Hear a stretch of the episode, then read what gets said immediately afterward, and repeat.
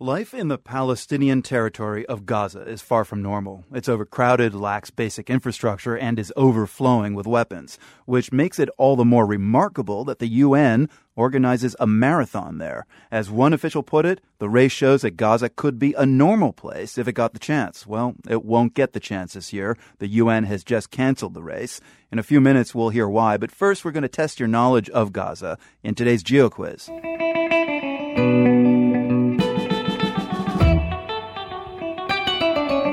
So the Gaza Strip is about 26 miles long, which is perfect for marathons. The course for the Gaza Marathon runs the full length of the coastal territory.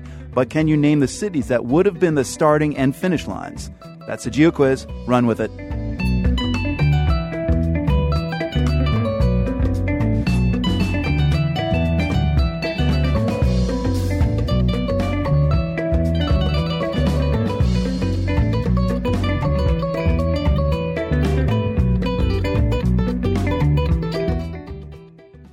Back now to that marathon that was canceled in the Gaza Strip. The UN organizers say they pulled the plug on the race because Gaza's Hamas authorities banned women from taking part.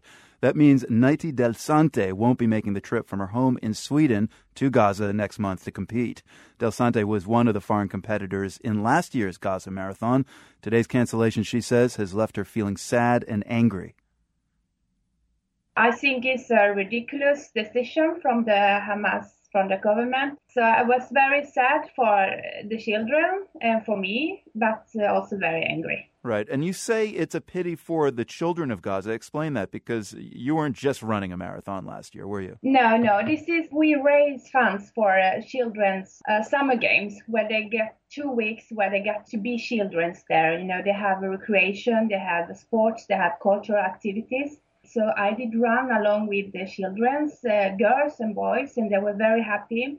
And uh, I mean, it's a joy to see them because they got very happy in that moment, and and I think uh, it's something that they deserve there. Mm, so understandably, a disappointment for the children of Gaza and for you.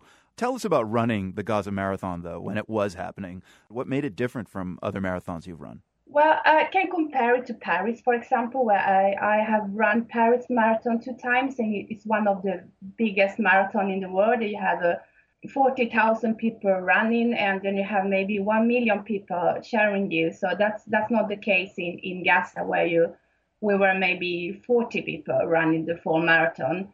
And uh, of course, you, you run through um, a country that is very um, as a woman, I mean, I have to be fully dressed, covered when I, I run. And then, of course, you have military the whole way. So it's very different. And then, you know, you, you run in, in a country that is very conflict. Right. It's a place ridden with conflict. It's not like running through the gleaming streets of the City of Lights in Paris. As a woman, what did you experience running through Gaza last year?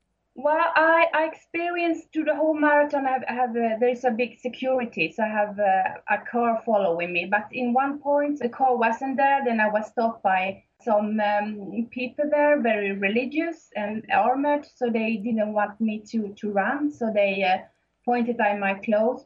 Yeah, I didn't speak Arabic, but I understood that they didn't think that women should not run. That was very clear mm. message. so I, I, was got very afraid too because uh, they were armored and pointing at the arms and pointing at my clothes. So yeah. How did uh, the situation resolve itself?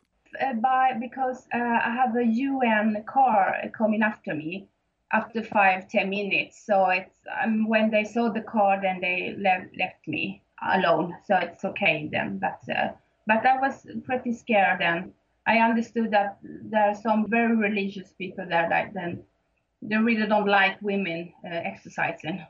Hamas has said that the reason they don't want women running in the marathon is that it's not part of the local culture for women and men to run together, and that foreigners should respect that. What do you think about that?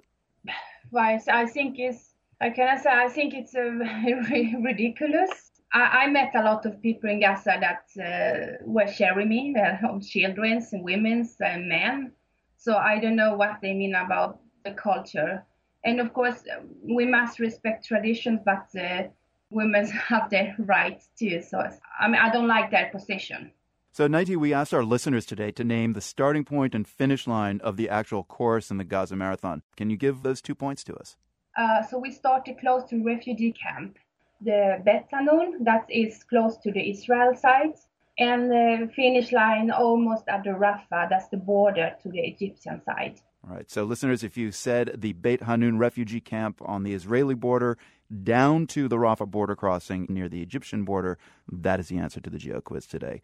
Those are the two points that runners in the Gaza Marathon would be running between if the Gaza Marathon was going ahead, but it's not. Naiti Del Sante, sorry to hear that it's canceled. Uh, hope you can get in another one next year. I hope so too, and for the children too. Thank you.